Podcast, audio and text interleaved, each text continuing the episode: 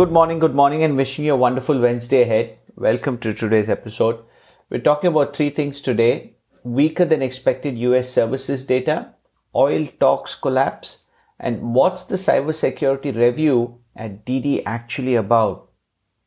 Stocks closed down Tuesday as investors digested weaker than expected data on the services sector, as well as volatile oil prices and China's regulatory attack on US listed Chinese companies. The Dow Jones was down 0.6%, while the S&P was down 0.2%. The Nasdaq actually gained 0.2%. Oil prices pulled back from earlier gains after OPEC Plus meeting collapsed without a deal. Oil had been up more than 1% early Tuesday, with price of oil topping about $77 a barrel, but was down more than 1.9% in afternoon trading as the broader market fell. According to media reports, the UAE refused to agree to a deal brokered by Saudi Arabia to gradually raise output to tame prices that are up about 52% this year. OPEC had planned to meet on Monday with a group of non-members of the organization led by Russia to agree on higher production targets. Just some numbers in perspective, the organization agreed to record output cuts of nearly 10 million barrels per day last year when the pandemic hit, but had increased production by about 4 million barrels per day since then. The UAE agreed with other OPEC members to relax production further until the end of the year, but objected to the cuts being maintained until the end of 2022 without a revision of its own production threshold, which it deems too low. We had services data come out yesterday as well. New data released Tuesday showed that growth in US services sector eased in June compared with the previous month as demand slowed and firms struggle to find candidates to fill open positions. The Institute of Supply Management's Purchasing Managers Index for the services sector fell to 60.1 last month from the 64 record high registered in May.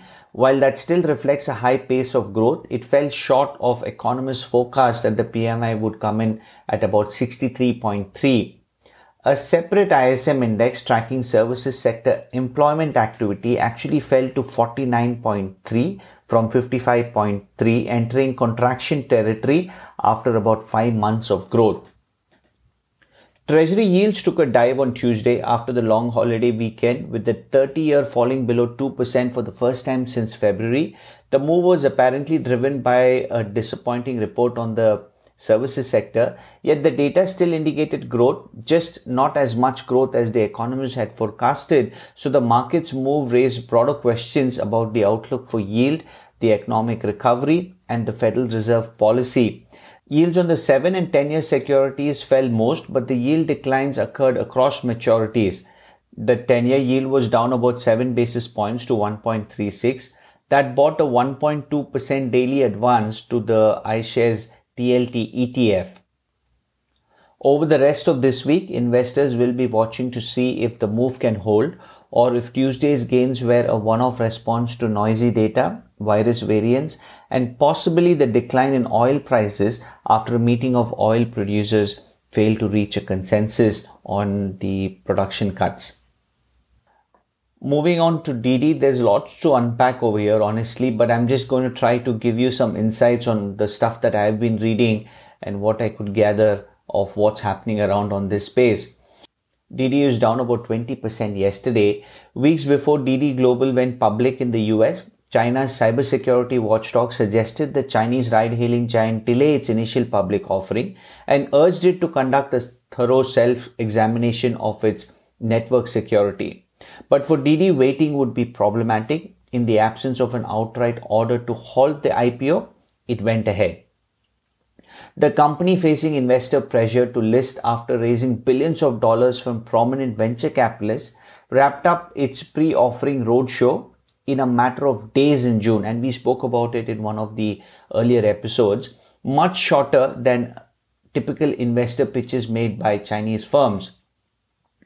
The listing on the New York Stock Exchange raised about $4.4 billion, making it the biggest stock sale for a Chinese company since Alibaba in 2014. Back in Beijing, officials, especially those at the Cyberspace Administration of China, remained wary of the ride-hailing company's troves of data, potentially falling into foreign hands as a result of greater public disclosures associated with US listings. Didi's American depository shares began trading in New York on Wednesday, just the day before the ruling Communist Party celebrated its centenary. The Cyberspace Administration waited a day after the major political event to deliver a 1-2 punch to the company. On Friday, it started its own cybersecurity review into Didi and blocked the company's app from accepting new users. And on Sunday, it ordered the mobile app stores to pull Didi from circulation. The sudden regulatory actions, which surprised investors in coming just days after the company's IPO, suggested that protecting national security trumps Beijing's ambitions for Chinese corporations to go global. In May, China's legislature passed a data security law that will give the state more power to get private sector firms to share data with authorities, but to restrict them from sending information overseas. The law takes into effect 1st of September. Of particular concern for China's cybersecurity authority is a standard US request that prospective listed companies disclose to the SEC, which is material contracts or information concerning the company's major vendors and suppliers.